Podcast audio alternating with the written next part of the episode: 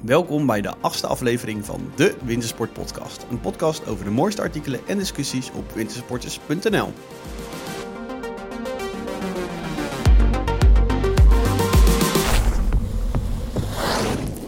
Weet je wat ik gehoord heb, Martijn? Wat heb jij gehoord, Arjen? Ik heb gehoord dat je echt voor extreem weinig een liftpas kan kopen. Waar? In Frankrijk. ja, daar hebben we het vorige keer natuurlijk al over gehad. Over de extreem eh, bizarre deals die reisorganisaties kunnen sluiten.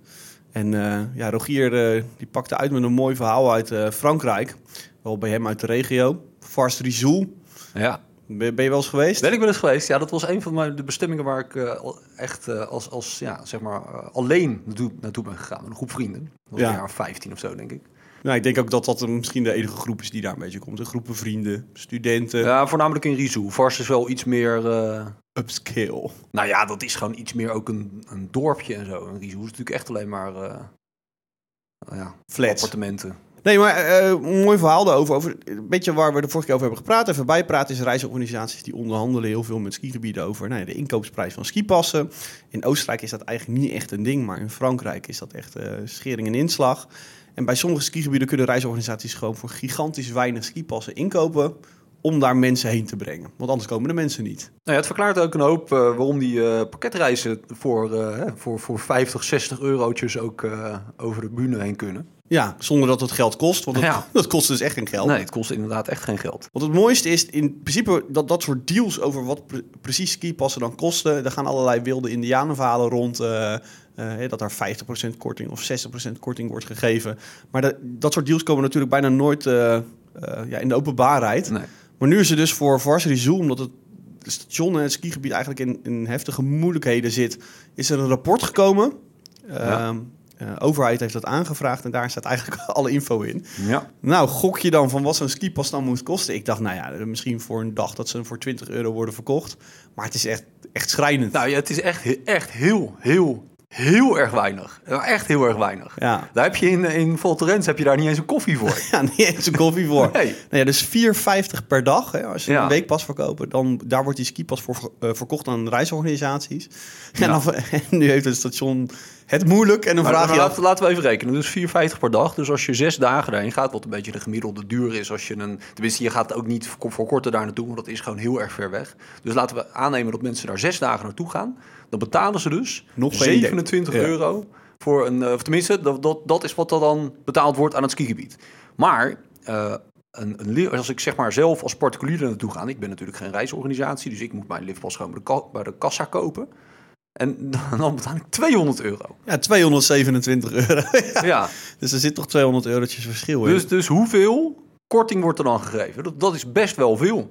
Weet je? Dat, is, nou ja, Ja, dat gaat er dus nergens meer over. Maar blijkbaar is dat dus echt nodig om überhaupt nog mensen naar zo'n skigebied te trekken. Dit is misschien wel echt een prachtig voorbeeld van een skigebied wat qua ligging gewoon dramatisch ligt. Eigenlijk voor praktisch iedereen. Ja. Ehm, eh, vooral Nederlanders, Belgen natuurlijk. Het is een heel stuk omrijden om daar te komen. Eigenlijk voor, voor iedereen. Het maakt er niet zo heel veel uit. Kijk, eh, de, de- de- ja, het is heel belangrijk natuurlijk dat een skigebied toegankelijk is. Daarom zijn de skigebieden aan de noordkant van de Alpen hebben het ook veel beter. Want het achterland is daar veel groter. Met Ja. de grote steden in eh, Beieren, Baden-Württemberg en natuurlijk ook zeg maar eh, de, de landen Ja, die liggen. Eh, precies, Parijs, eh, Benelux. Maar dat is echt een probleem in het zuiden, want Italianen hebben hun eigen skigebieden, dus die zullen niet heel, heel snel eh, naar Frankrijk gaan. Ja, en dan in eh, het zuiden van Frankrijk, daar zijn, hebben ze ook gewoon letterlijk wat minder geld. Daar is de werkloosheid over het algemeen wat hoger en er wonen minder mensen. Ja, want er, ehm, eh, ik denk dat jij het wel weet. Maar een gokje van wat denk jij dat het grootste publiek is wat naar een skigebied als Varsity komt? Wat, wat, wat, welk publiek het grootste aandeel heeft? Wat Bedoel je het publiek waar ze vandaan komen? Ja? Nou ja, dit, dit heb je denk ik eh, over studenten uit, uit Nederland. En daarnaast zeg maar mensen uit eh, regio Marseille en dergelijke. Ja, nee, dat klopt. Dus de, grootste doelgroep voor Varsity is echt mensen uit Marseille. Ja. Dus echt voor een paar dagen komen. Die betalen vaak wel dan het volle pond. Of misschien hebben die ook eh, reisdeals. Om dan het skigebied dus vol te krijgen en de accommodaties vol te krijgen, moeten ze gewoon ja, de markt op voor dit soort schoftige prijzen. 4,50. eh dat was de kans van Rizou. En in Vars Ja. was het dan ietsje meer. Eh, maar ook allerlei dubieuze constructies waarbij ook nog geld werd weggesluist. In ieder geval, het komt erop neer dat je dus zoveel geld vraagt voor een skipas... waardoor je überhaupt niet meer kan investeren. Het is eigenlijk zo heel bijzonder, hè? Want, want wie verdient er eigenlijk wie verdient er wat aan?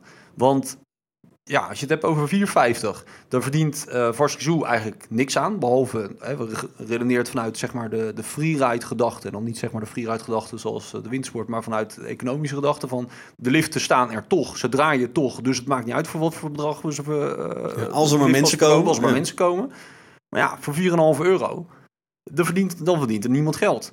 Ja, alleen de, de reisorganisatie, die verdient geld op het moment dat hij in het hoogseizoen natuurlijk daar het ook voor die prijzen kan inkopen. En daar natuurlijk dan wel weer een, lekkere marge pakt. Ja, en die mensen zijn daar en die geven dan geld uit. Het is natuurlijk niet het ideale publiek om geld uit te geven. Als in... Uh uh, als je een student bent en je gaat naar Rizol, dan, dan zal je niet elke dag uit eten gaan voor ja, een broodje 40 kebab. euro. Je een broodje kebab ja, een broodje kebab. voor 7 eurotjes of zoiets. Dus ik weet niet wat het nu kost. Maar, zo maar het is echt wel, het water staat er echt aan de lip. Hè. Dus uh, een van de kabels van de hoofdcabinebaan uh, is, ik geloof in 2017 of 16 kapot toen gegaan. Of Um, uh, die moest eigenlijk echt geüpgrade worden. Daar hadden ze gewoon geen geld meer voor. Ja. Dus de, er is gewoon geen liquiditeit. Er is geen enkel iets meer waar ze nu op kunnen terugvallen. En eigenlijk wordt het in dit soort stations dus echt wel pijnlijk duidelijk van ja, hoe hard er onderhandeld wordt. En ik denk dat is natuurlijk echt het grote verschil tussen Frankrijk en Oostenrijk. Is, in Oostenrijk is de markt gewoon extreem versplinterd. dus van uh, alle accommodaties in een dal zijn vaak niet van één familie. Of, uh, er zijn gewoon heel, accommodaties zijn gewoon versplinterd. Terwijl in die Franse stations wordt er gewoon gebouwd door gigantische partijen. Mm. In Nederland kennen we een aantal van die partijen. Pierre Vacans, mm ook eigenaar van uh, Centerparks bijvoorbeeld. Um, maar ook Aurélie. Er zijn allerlei van dat soort Franse uh, of internationale investeringsmaatschappijen die gewoon in één keer uh, een paar honderd accommodaties neerzetten. Ja, en uh, dan is het gewoon onderhandelen met het mes op de keel gewoon, blijkbaar. Dat, ja. je, dat je uit kan komen bij 4,50 voor een dag. Nou ja, het, het, het, het, het, is de omgekeerde wereld. In de zin van dat het meer draait om, om het vastgoed, hè, om de appartementen. En eigenlijk, nou ja, in Frankrijk alleen maar de appartementen. Ja dan het skigebied zelf. Dat is denk ik wel het grootste verschil in, eh, met, met Oostenrijk. Dat is ook hoe in, in de Verenigde Staten skigebieden ontwikkeld worden. Het gaat niet om het skigebied. Nee, er, wordt daar, er worden daar appartementen en condo's en, en, en, en, en uh, een hotel wordt daar neergezet. Die kunnen mensen kopen. En om dat aantrekkelijk te maken, wordt er een skigebied omheen gebouwd. En in de zomer een golfbaan. Want daarom ga je daar naartoe. Het is niet het idee van, goh, we gaan eens even hier een, een tof skigebied ontwikkelen. Nee, het idee is, van we gaan in eerste instantie eens kijken hoe we zoveel mogelijk kunnen verdienen aan dat vastgoed. Ja, want ik denk met alles wat we hebben gezien is dat er maar weinig skigebieden zijn die echt een vetpot zijn. Als, in, als je, je begint geen skigebied, sec, hè, dus zonder accommodaties eromheen, om rijk te worden. Uh, ik heb maar weinig voorbeelden daarvan. Je hebt zo ontzettend veel investeringskracht nodig. En je moet zo erg blijven doorontwikkelen. Ja, uh, de, de, vraag naar kunstsneeuw kost miljoenen. Uh, komt natuurlijk ook heel veel binnen, maar uiteindelijk om mee te blijven doen in die red race, om, om bij de grootste skigebieden bij te horen, moet je zoveel geld uitgeven dat je... Ja. dat het nooit echt uh, vet op de bot is. Ja, en zeker skigebieden zoals uh, Vars Het zal het misschien heel anders geweest als dat gebied um, op de plek van uh, Le Port du Soleil had gelegen. Uh, dichter bij grote steden, aan, aan, de andere kant van, van de Alpenhoofdkam. Beter bereikbaar ja, dan hadden ze misschien veel minder problemen gehad. Ja, nee, denk ik wel. Dus best wel, nou ja, uiteindelijk is het helemaal niet raar dat, dat dat een hele grote rol speelt. Ja, nee, ik denk dat het in Oostenrijk ook wel een kleinere mate een rol speelt. Je hebt bepaalde gebieden in Ostirol of zo, die, ja, die zitten gewoon in, in, in, in een gedeelte van de Alpen ook wat moeilijk te bereiken is. En dan mag je nog wel in Oostenrijk liggen, maar dan heb je nog wel echt moeite om mensen die extra 200 kilometer te laten rijden. Want Italianen gaan wel naar hun eigen skigebieden. Ja. En uh, uh, ja, dus dan als je een Duitser of een Nederlander bent, dan moet je toch echt 200 kilometer extra rijden. Dus ik kan me voorstellen dat daar ook in de skipassen wel extra kortingen zullen weggegeven worden om mensen binnen te halen. Maar blijkbaar gaat het niet zo absurd als, in, uh, als daar. Nee, dat is wel heel bizar. Maar heel gaaf om die discussie te volgen. In ieder geval van, ik zag een van de gebruikers Shane die ook zei van de grote mannen achter Valto zijn dezelfde mensen die zitten achter de, die in de zomer de Spaanse Costa's runnen. Dus ik gok erop dat hij vooral bedoelt is dat het diezelfde reisorganisaties zijn, de Pierre Vacans, die al die vastgoedboeren die daar mm, zitten. Nou, ik weet niet of hij het op die manier bedoelt. Kijk, een dorp als Volto, daar, heeft, daar wonen in de zomer nauwelijks mensen. De, in, de, in de winter werkt daar, nou, ik noem maar even wat, 5000 man. En in de zomer 50. Ja. wat hij denk ik vooral bedoelt, is dat... Uh, dat de, de, de skiverhuurder in Valto in de zomer een, uh, een kroeg heeft. In, Bootjes uh, verhuurd. In, aan de Costa Brava. Dat, dat zijn de, de, de, ja, de pure seizoensarbeiders. Vergelijk met de strandtenthouders in, eh, in Nederland... die in de winter bij ons eh, kerstbomen verkopen. Dat is wat ze dan doen. Ja, deze jongens die vertrekken gewoon naar de kust. Ja, nee, duidelijk verhaal. Ik vraag me toch af hè, met die skipassen. Van, we- we weten nu aan de achterkant is dat reisorganisaties enorme onderhandelingsruimte hebben. Zeker in Frankrijk. In Oostenrijk gewoon minder. Maar dat er nog zo weinig wordt gedaan met flexibele skipasprijzen. Ja. Dat vraag ik me toch altijd af. Is dat, eh, eh, weet je, vliegtuigstoelen tot en met eh, appartementen. Alles gaat in prijs naar Ja. beneden op sommige momenten. Als er Ja. wel of geen schaarste is. Maar voor skipassen, Nee, klopt. Ho maar. Ja, heel bizar. Ik heb dat, eh, ik heb, eh, eh, zoals mensen misschien wel weten, voor de, voor de Uithof gewerkt. En daar hebben we dat ook gedaan met... de skibaan met hè? De, ski- de skibaan. niet, niet de grote parkeerplek. Nee, niet de grote parkeerplek in, in Utrecht. Dus, maar de, de, de skibaan in Den Haag. En daar hebben we ook op een gegeven moment gezegd van ja, weet je, eigenlijk is het heel raar dat je op dinsdagochtend dezelfde prijs betaalt voor, voor een uurtje skiën dan op zaterdagmiddag of Ja, zondagmiddag. terwijl je dinsdagochtend waarschijnlijk een kanon kan afschieten. Nou ja, precies. En, en dan is het ook weer van ja, weet je, die, die baan ligt er. De, de kosten maak je al, want ja, je moet hem toch koud houden. Of er nou wel of geen mensen zijn, die sneeuw moet blijven liggen. Dus dan is het heel vreemd dat je dan eigenlijk diezelfde tarieven hanteert. Als ik eh, een skigebiedje als een lover zou zijn of zo, dat je denkt van nou, eh, het is niet dat iedereen eh, wakker wordt eh, met de gedachte van daar wil ik skiën. Maar ik denk in begin december en er ligt voldoende sneeuw, waarom niet je skipassen aanbieden voor twee derde van de prijs? Blijkbaar zijn daar een soort van afspraken of zo eh, tussen. Ja, eh, dat, ik denk dat het toch heel traditioneel geregeld is. Want ze hebben natuurlijk wel... Je hebt hoogseizoen en, en, Ja. en, en laagseizoen en tussenseizoenprijzen. Dus er zit wel variatie in. Maar ja, het, het is niet dat daar... Ja, het is niet van op maandag is het ineens de helft van de prijs van wat het op zondag was. Als ik nou een kleiner skigebied was en ik zou echt dikke handel willen draaien, dan zou ik me toch echt meer op die acties gaan regelen of zo. Maar eh, nou ja, interessant.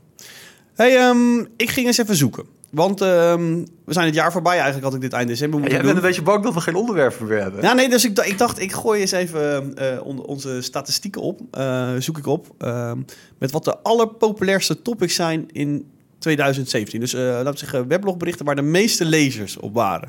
Doe eens een gokje. Wat denk je dat, wat, wat staat er bovenaan zo'n lijstje?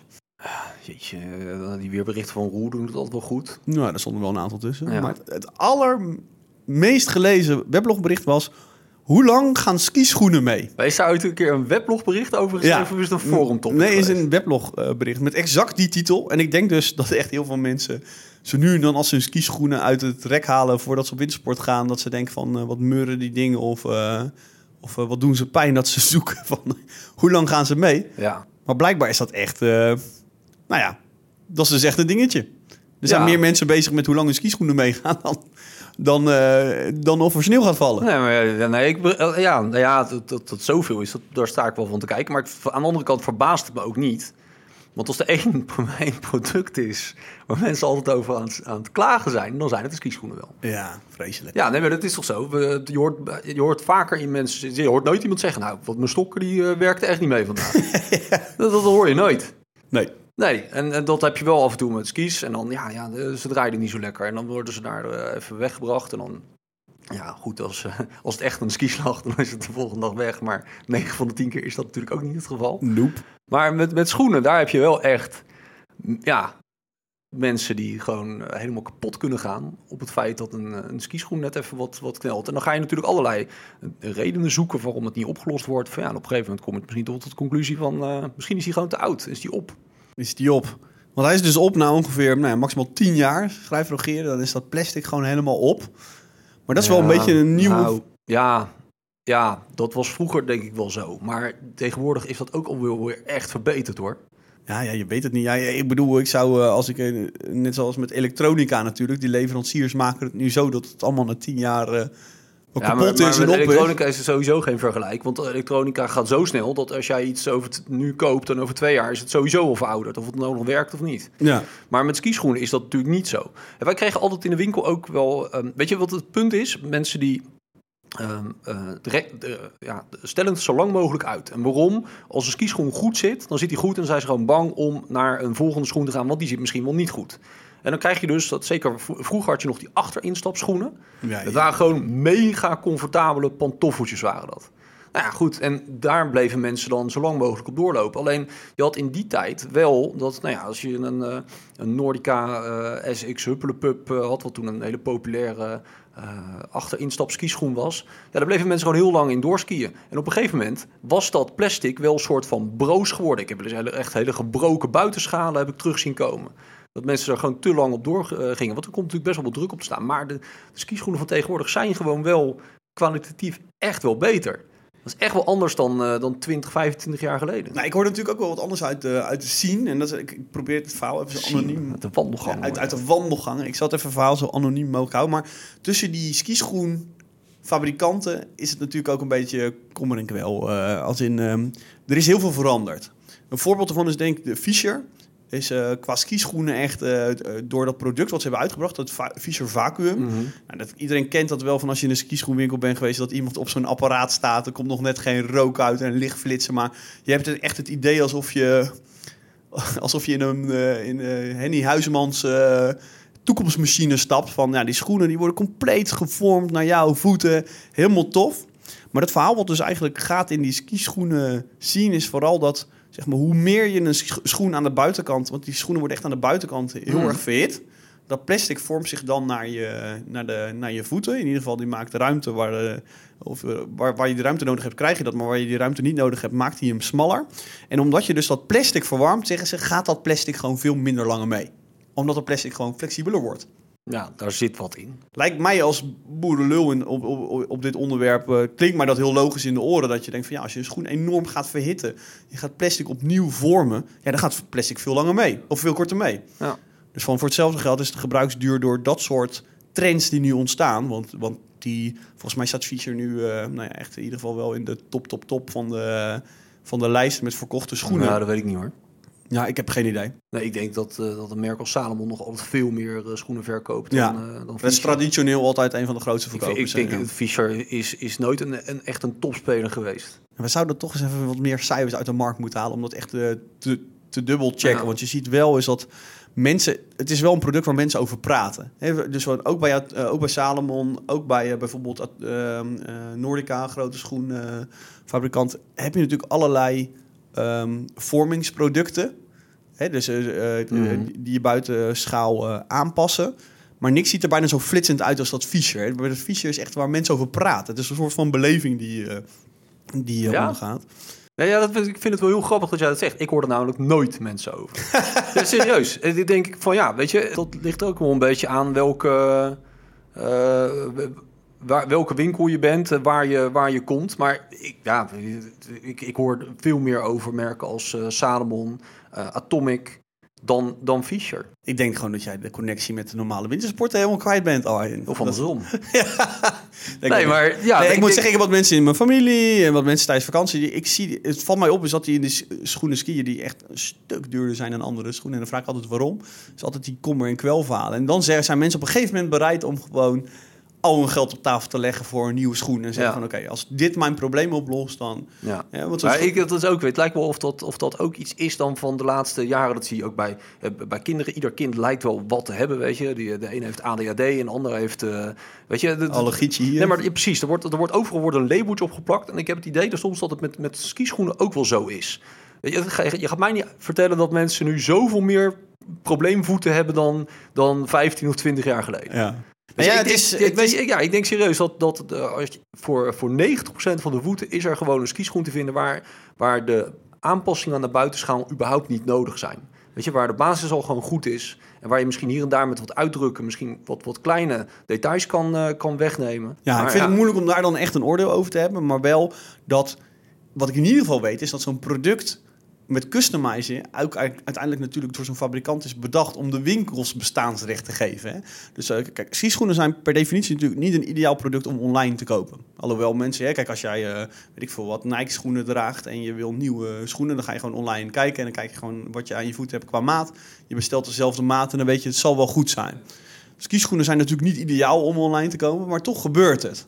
Maar op het moment dus dat je een customizing eraan doet, dus echt met verhitting en allerlei show eraan, ja, dan moet je naar die winkels. Dus die winkels die zetten allemaal vol in dat op klopt, dit soort customizing dat klopt, producten. Maar ik denk toch niet dat dat de reden is. Want als uh, merk ben je vooral op zoek. Kijk, je, voor een skischoen moet er een mal gemaakt worden. Het maken van zo'n mal is duur. Dat is echt duur. Weet je, dat kost echt tonnen. Met andere woorden, dan wil je een mal maken waar zoveel mogelijk voeten in gaan passen. Als jij een hele smalle mal maakt, die maar, weet ik veel, 5 of 10 procent van de wintersporters bedient, ja, dan wordt het een hele dure mal. Italiaans malletje. Precies, Italiaans malletje.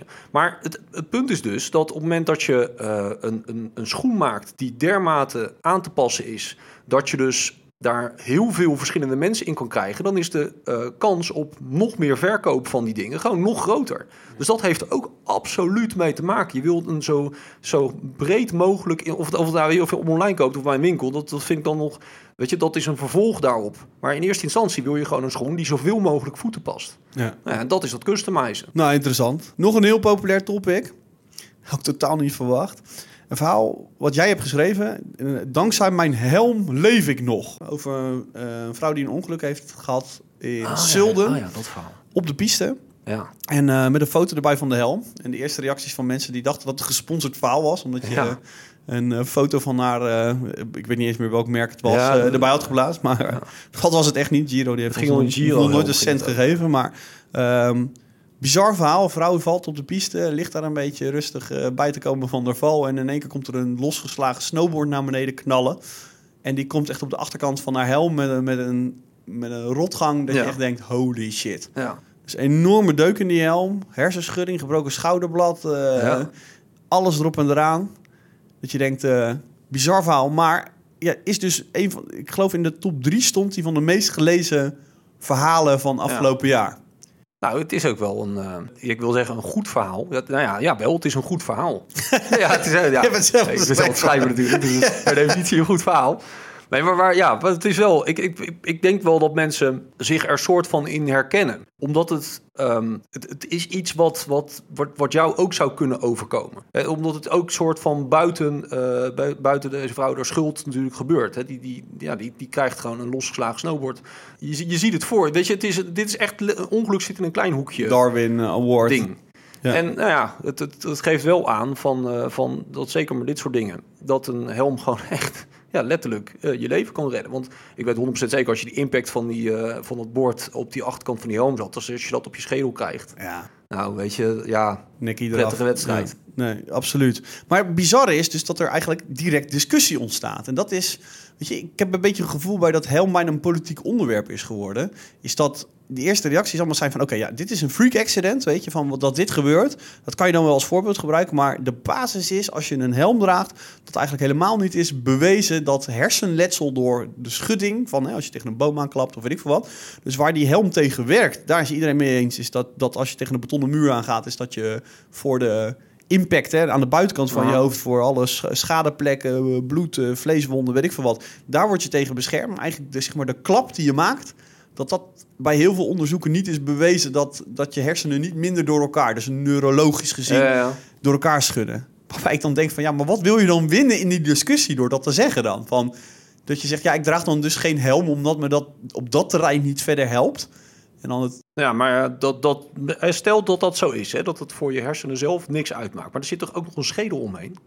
zie ik dat, dat, zie ik dat verkeerd. Die heb ik toch liever heel dan dat ik hem in drie stukken heb. Ja, nou ja, 100 procent. En een van de belangrijkste argumenten van, uh, uh, van al die gasten van uh, helmgebruik is dat, um, dat dus niet alleen die schok, zeg maar.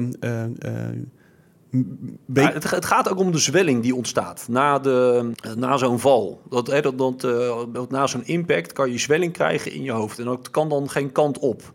Dus dat je hersenen gaan zwellen. En als je schedel dan nog soort van intact is, dan kan het nergens heen en wordt de kans op schade groter. Ja, ja, ja. ja. Zoiets, zoiets is het. Ja, weet je, dat is best wel heftig, weet je. Het klinkt als je, je spreekt het zo uit, maar moet je voorstellen dat dat in het echt dus gebeurt. Oh, maar het alternatief is dus dat, dat, het, dat, dat ze wel de ruimte hebben, maar dan ligt je schedel in drie stukken. Ja, ja, ja. Nou ja, maar het is een bizarre vergelijking. Want kijk, de argumenten die dat soort mensen ook geven, is dat ze eigenlijk zeggen... Um, uit heel veel onderzoek is gebleken dat mensen die een helm dragen meer risico nemen. Ja, maar de, dat, ja, ja. maar dat, dat gaat er bij mij echt niet in. Dat gaat er bij mij echt niet in. Ja, ja, het is, er zijn wel wat onderzoeken die dat bewijzen. Ik kan me er ook iets heel goeds bij voorstellen. Dat je denkt, ja, uh, als je een helm op hebt, dat je harder durft te gaan. Omdat je denkt van, goh, ik voel me wel redelijk safe of zo.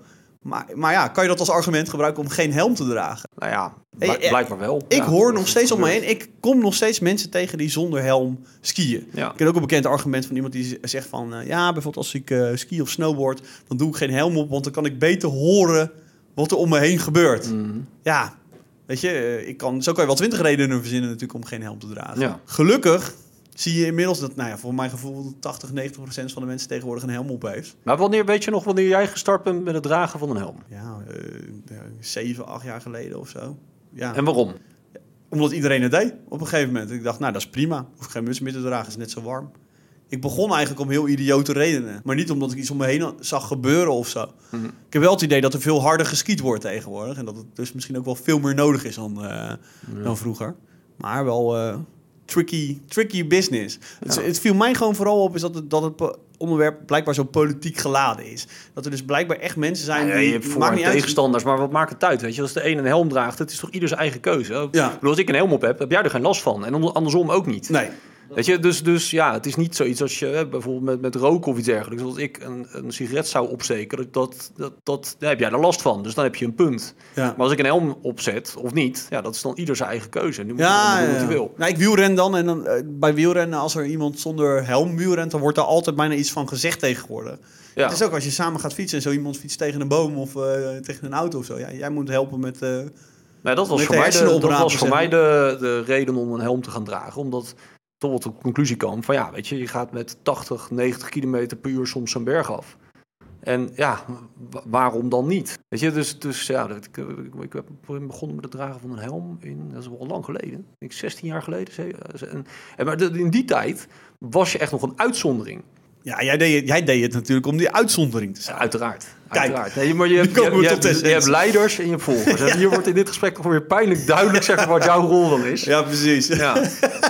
maar ik, ik, vind, ja, ik, ik, ik ben er toch wel... En het heeft me ook wel een keer geholpen. Ik ben in, eh, in Japan een keer tegen een boom geknald. En eh, daar, daar heb ik... eh, nou ja, die helm, daar zat een behoorlijke scheur in. Nou ja, weet je... Ja, reken het maar uit wat was gebeurd als je geen helm op ja, nou ja, dan had ik waarschijnlijk een wat zwaardere hersenschudding gehad. Op, Ja. op zijn best, denk ik. Dus ja, ik weet je, ja, ik, ik, vind het ook, ik vind het ook niet minder prettig zitten of zo. Dat is ook wel een Ah, je moet dat ding gewoon altijd dragen. Ik heb een mooi verhaal van mij, huisgenoot. Die was eh eh, skileraar in Hinterglemm. Ja. En ehm, die, die was in principe wel altijd van de veiligheid. Die had altijd een helmpje op. En eh, die ging een keer met gasten van hem eh, rodelen. En hij ook tegen Maar dat, oké, wacht even, maar rodelen. D- dat is een van de meest gevaarlijke activiteiten, vind ik, die je Ja. in een skigebied kan doen. A, omdat er vaak drank in het spel is. Dat was het denk ik wel in En het mensen spel. die gaan gewoon zo'n berg af, weet je, zonder bescherming, wat dan ook. Ja, levensgevaarlijk. Dus hij zei tegen zijn eh, klanten, kan je dat zo zeggen? Ja, van helmpje mee allemaal. Ja. Rodelen met helmpje op, klinkt verstandig. En eh, die is dus eh, nou ja, met een rotgang naar beneden gegaan. En nou, die gast die rodelde natuurlijk elke week. Dus Ja. die kon het wel aardig. Ja, Dus die ging een stukje op zijn buik naar beneden. Nou, ja. Oké, mijn eerste advies is, niet doen. Nee. Want je kan het zelf wel uit gaan rekenen wat gaat zo horen waarom. Dus eh, ehm, hij is dus op zijn buik tegen een boom aangeklapt. Nou, en dan helpt die helm dus niet. Nee. Als je niet naar Nee, beneden want je- kijkt. Want je gaat face first, ga je erin Ja, natuurlijk. nou, die ging echt face first in. Maar eh, gevolgen is echt hele hoofd in het verband. Maar het allerergste dus... eh, hij heeft een stuk van zijn tong afgebeten tijdens die klap. ja, je kan het echt niet voor, maar dit is echt gebeurd. Ja, Zo, dat, moet- dat moet bloeden als een rund. Ja, tong, als dat helemaal open is. Extreem. Maar die werd dus met een ambulance thuisgebracht, want die had ook een neus gebroken. eh, heel, Ja. heel zijn hoofd in het verband. Ehm, maar die kon dus ook niet praten, omdat uiteindelijk zijn tong, dat heb ik toen geleerd, die, is, die, die hield in principe binnen, laten we zeggen, een week of één, twee. Die zat nog met een klein stukje vast. Die kunnen ze gewoon hechten. En dan, dat komt vanzelf weer goed. Ja. Nou ja, dus zo leer je, kijk, een helm helpt dus niet overal tegen. Of je moet een integraal helm ja, maar ja, goed, dat, dat is ook weer zoiets. Om met een integraal helm op te gaan rodelen. Dan denk ik van ja, dat, dat- ja nee, maar dat is toch zo, moet je je voorstellen. Dat, dat is ja, misschien ook wel weer net even een stap. Nou ja, je hebt natuurlijk wel van die helmen die tegenwoordig bijna op een integraal helm lijken. Met zo'n enorm vizier eroverheen. En Ja. eh, lelijk Wat vind jij daarvan? Van helmen, Ja. kijk, nu we het toch over helmen hebben. Wat vind jij dan van zo'n helm met een vizier? Ja, weet je, ik, ik moet natuurlijk nu oppassen dat, dat ik niet eh, onverstandige dingen ga zeggen. Maar ik vind het vreselijk. Ik, eh, helikopterpilotenbrillen noem ik het. Van, Ja. eh, ze zijn veel te groot. Ja, en meestal hebben mensen die die helm op hebben... nou vaak ook niet de techniek, zeg maar. Dat ook, maar het is ook een beetje met stijl heeft het denk ik vaak te maken. Die Ja. dingen hebben al een bepaalde uitstraling, dat moet bij je passen.